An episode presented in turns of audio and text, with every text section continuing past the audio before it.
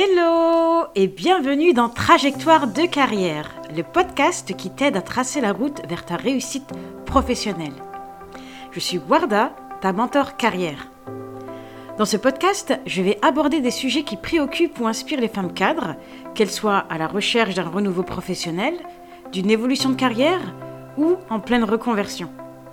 Mon objectif, c'est de te fournir des conseils pratiques, des astuces et de l'inspiration pour t'aider à passer à l'action. Tu écoutes le deuxième épisode de Trajectoire de carrière. Maintenant que tu sais comment identifier tes compétences clés et comment les valoriser, si ce n'est pas le cas, je t'invite à réécouter euh, l'épisode 1 du podcast. Je vais maintenant te donner des pistes pour donner un extra boost à ta carrière, te permettre de rester dans la course sur le marché du travail en constante évolution. L'idée, c'est que ton profil reste toujours pertinent, ou le devienne aux yeux de ton réseau et d'un éventuel recruteur. Le mot d'ordre, c'est de ne pas te reposer sur tes lauriers. Dans cet épisode, je vais à la fois te partager ce qui a fonctionné et moins fonctionné pour moi, mais aussi te donner des astuces sur les manières de développer de nouvelles compétences, des compétences qui te feront remarquer par les bonnes personnes. Parmi les différentes ressources disponibles, je pense immédiatement aux formations en ligne.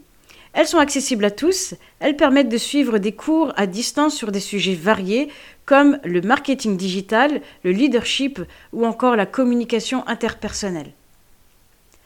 Des plateformes comme Coursera, Udemy, les MOOC, les Massive Online Open Course ou encore LinkedIn Learning sont autant de plateformes qui vont t'aider dans ce sens. Concernant LinkedIn Learning, l'avantage c'est que les mots-clés liés à la formation apparaîtront dans le moteur de recherche et du coup te créeront plus de visibilité auprès de recruteurs ou même de clients. Est-ce que tu connais ces plateformes? Tu les utilises déjà? Laquelle tu préfères? Explique-moi pourquoi en commentaire de l'épisode. Si tu n'as pas le budget pour financer une formation certifiante, ne t'inquiète pas, parce que les cours gratuits, c'est également un excellent moyen de s'approprier les tendances dans un secteur ou encore de te familiariser avec le lexique qui est utilisé. D'ailleurs, je vais te partager une petite anecdote me concernant. Il y a quelques années, j'ai suivi une formation générique en marketing, c'était un MOOC, et ça m'a permis de collaborer étroitement avec l'équipe marketing dans mon rôle de commercial que j'ai occupé ultérieurement, parce que euh, j'étais capable d'utiliser et que je connaissais leur jargon.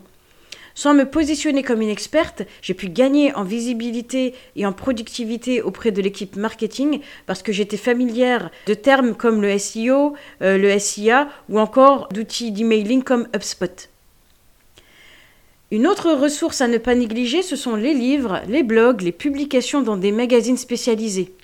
Clairement, la lecture, c'est une source euh, de connaissances euh, qui est riche, et surtout quand il s'agit d'un domaine précis. Est-ce que la lecture fait partie de tes activités quotidiennes? Personnellement, je suis plus fan de publications ou de blogs que de bouquins. Après, chacun son truc.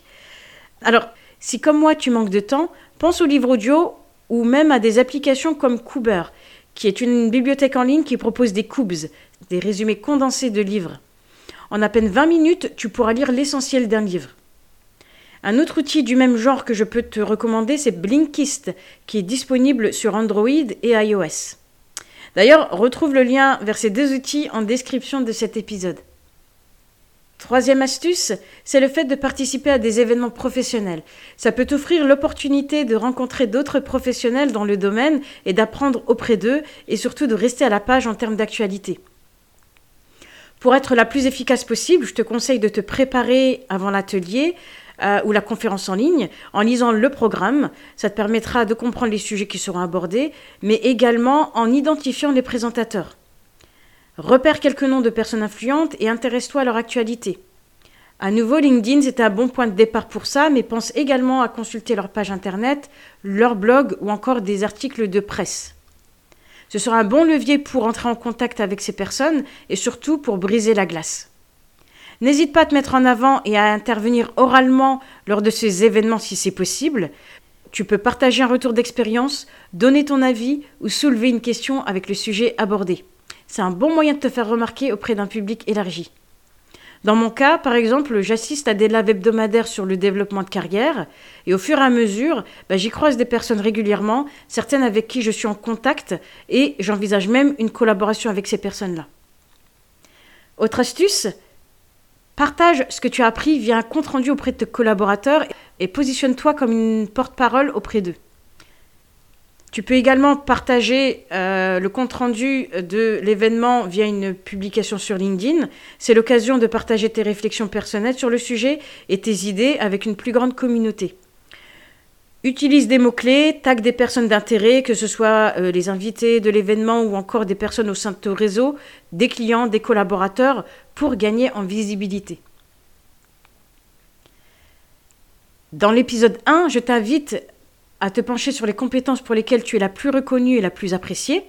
Et pour moi, la quatrième astuce pour développer de nouvelles compétences, bah, c'est de, te, de t'appuyer sur ton personal branding. C'est un excellent levier pour promouvoir tes compétences, en fait, des compétences pour lesquelles tu es reconnu. Alors le personal branding, qu'est-ce que c'est? C'est ta marque personnelle ou encore l'image que tu projettes aux autres. Elle existe de par ta présence en ligne, ton style de travail, ta façon de communiquer ou ton attitude. Concrètement, de quelle manière tu peux développer ton personal branding?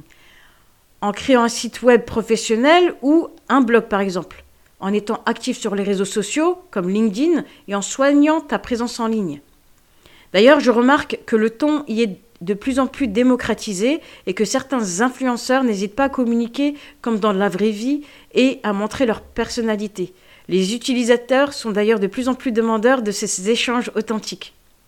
Tu peux également développer ton personal branding en publiant des articles ou, avec des vidéos sur des sujets pertinents dans ton domaine d'activité. Tu peux euh, également participer à des forums de, de discussion en ligne. Gérer ses propres relations publiques, c'est le meilleur moyen pour toi d'apprendre à te connaître et de développer des compétences interpersonnelles fortes en lien avec tes valeurs. Il ne faut pas oublier une chose, c'est que les les personnes interagissent plus avec la personne euh, qui crée le contenu qu'avec le contenu lui-même. Cinquième astuce, c'est le fait de pratiquer ce que tu as appris par toi-même euh, dans ton espace de travail, dans ton rôle, euh, dans la vie de tous les jours, en fait, dans ton environnement de travail quotidien. en acceptant par exemple des petits projets supplémentaires, tu enrichis ta formation personnelle et tu élèves ta valeur à un niveau supérieur. Sixième astuce, c'est le fait d'avoir recours à des mentors ou à des coachs professionnels. Ce sont de très bons guides euh, pour t'aider dans ton développement professionnel. Le plus gros avantage, c'est le fait de recevoir des conseils personnalisés à ta situation et à tes choix de carrière. Et c'est également le fait euh, bah, d'accéder euh, à une expérience professionnelle riche et solide grâce à ces personnes-là. Pour moi, la différence se fera dans le choix de ton mentor. Il faut vraiment que tu euh, trouves une personne qui partage tes valeurs et qui peut t'aider à atteindre tes objectifs euh, professionnels mais également personnels. Il ne faut pas oublier une chose, c'est que la relation de mentorat doit être bénéfique pour les deux parties. Alors moi je t'invite simplement à trouver quelqu'un avec plus d'expérience que toi qui saura adresser tes besoins et tes préférences. Personnellement, en tant que mentor carrière, je partage des conseils et des, orientations spécifiques au domaine d'activité de mes clientes, y compris leur choix de carrière, euh, les compétences à acquérir et les réseaux professionnels à développer. Je me sers de mes expériences pratiques et de mes connaissances théoriques pour les aider à mieux comprendre les défis et les opportunités du monde professionnel et à formuler un projet professionnel ambitieux mais réaliste. Trouver le bon mentor ne se fait pas du jour au lendemain. Alors pour trouver le mentor qui te convient, je vais te donner quelques, euh, quelques petites pistes de réflexion. Tout d'abord, réfléchis au domaine dans lequel tu souhaites évoluer, tu souhaites progresser et aux compétences que tu souhaites acquérir. Identifie les domaines dans lesquels tu penses qu'un mentor pourra t'aider et faire la différence. Recherche des mentors potentiels dans ton réseau professionnel, dans des groupes de discussion en ligne, sur les réseaux sociaux professionnels ou tout simplement en rejoignant des associations professionnelles. Contacte des mentors de façon proactive pour discuter de leur intérêt, pour euh, comprendre leur expérience et surtout leur disponibilité et leur volonté de t'accompagner dans ton développement. Lorsque tu auras trouvé le mentor qui te convient, crée une relation de mentorat saine et enrichissante en, en prenant le temps de définir tes attentes, des attentes claires pour le mentorat, en planifiant des rencontres régulières et en travaillant ensemble sur comment tu peux atteindre tes objectifs professionnels. J'ai eu la chance de travailler moi-même avec un mentor il y a quelques années et je peux clairement dire qu'il y a un avant et un après euh, notre collaboration. Je me suis transformée d'une collaboratrice introvertie à une personne pleinement consciente euh, de ses réalisations et de sa valeur. Avant, je me contentais d'exécuter les tâches qu'on me confiait. Comme un bon petit soldat, je n'étais pas consciente de ma valeur, malgré mes résultats positifs. J'étais pas épanouie dans mon travail, et pire que ça, j'étais sous-évaluée par rapport à mes compétences. Pendant l'accompagnement, comme je le disais, je me suis littéralement transformée.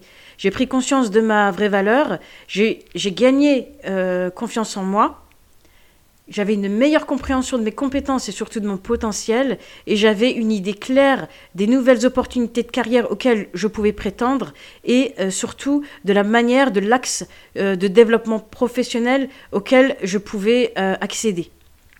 Après ce mentorat, j'ai su définir des étapes spécifiques pour acquérir de nouvelles compétences, j'ai pu mettre un plan d'action en place pour élargir mon réseau professionnel et j'ai su cibler des opportunités de carrière très spécifiques mais qui répondaient à mes attentes. En conclusion de cet épisode, pour booster ta carrière et rester pertinente sur le marché du travail, c'est important de ne pas te reposer sur tes acquis et de continuer à apprendre. Que ce soit les formations en ligne, les livres, les événements professionnels, ce sont autant de ressources importantes qui vont t'aider euh, dans ta démarche et surtout qui vont t'aider à rester à la page. N'hésite pas à partager tes expériences et tes connaissances avec ton réseau pour te positionner comme une experte dans ton domaine. Prends le temps de réfléchir à ce que tu souhaites apprendre et planifie ta prochaine étape pour booster ta carrière. Je suis curieuse de savoir quelle direction tu vas prendre. Partage tes projets professionnels avec moi en adressant un email à hello@trajectoiredecarrière.com. Tu pourras retrouver euh, cette adresse email en description de l'épisode. Et surtout, n'oublie pas une chose, le plus important reste de passer à l'action. Une dernière petite chose avant de te quitter. Tu connais quelqu'un dans ton entourage en plein doute sur sa carrière, alors n'hésite pas à lui partager le podcast pour l'aider à avancer. Tu veux me soutenir dans la croissance du podcast? Mets simplement 5 étoiles sur Apple Podcast ou un commentaire sur Spotify. Un grand merci pour ce coup de pouce qui m'aidera à gagner en visibilité. Quant à moi, je te dis à la semaine prochaine pour mon première interview du podcast.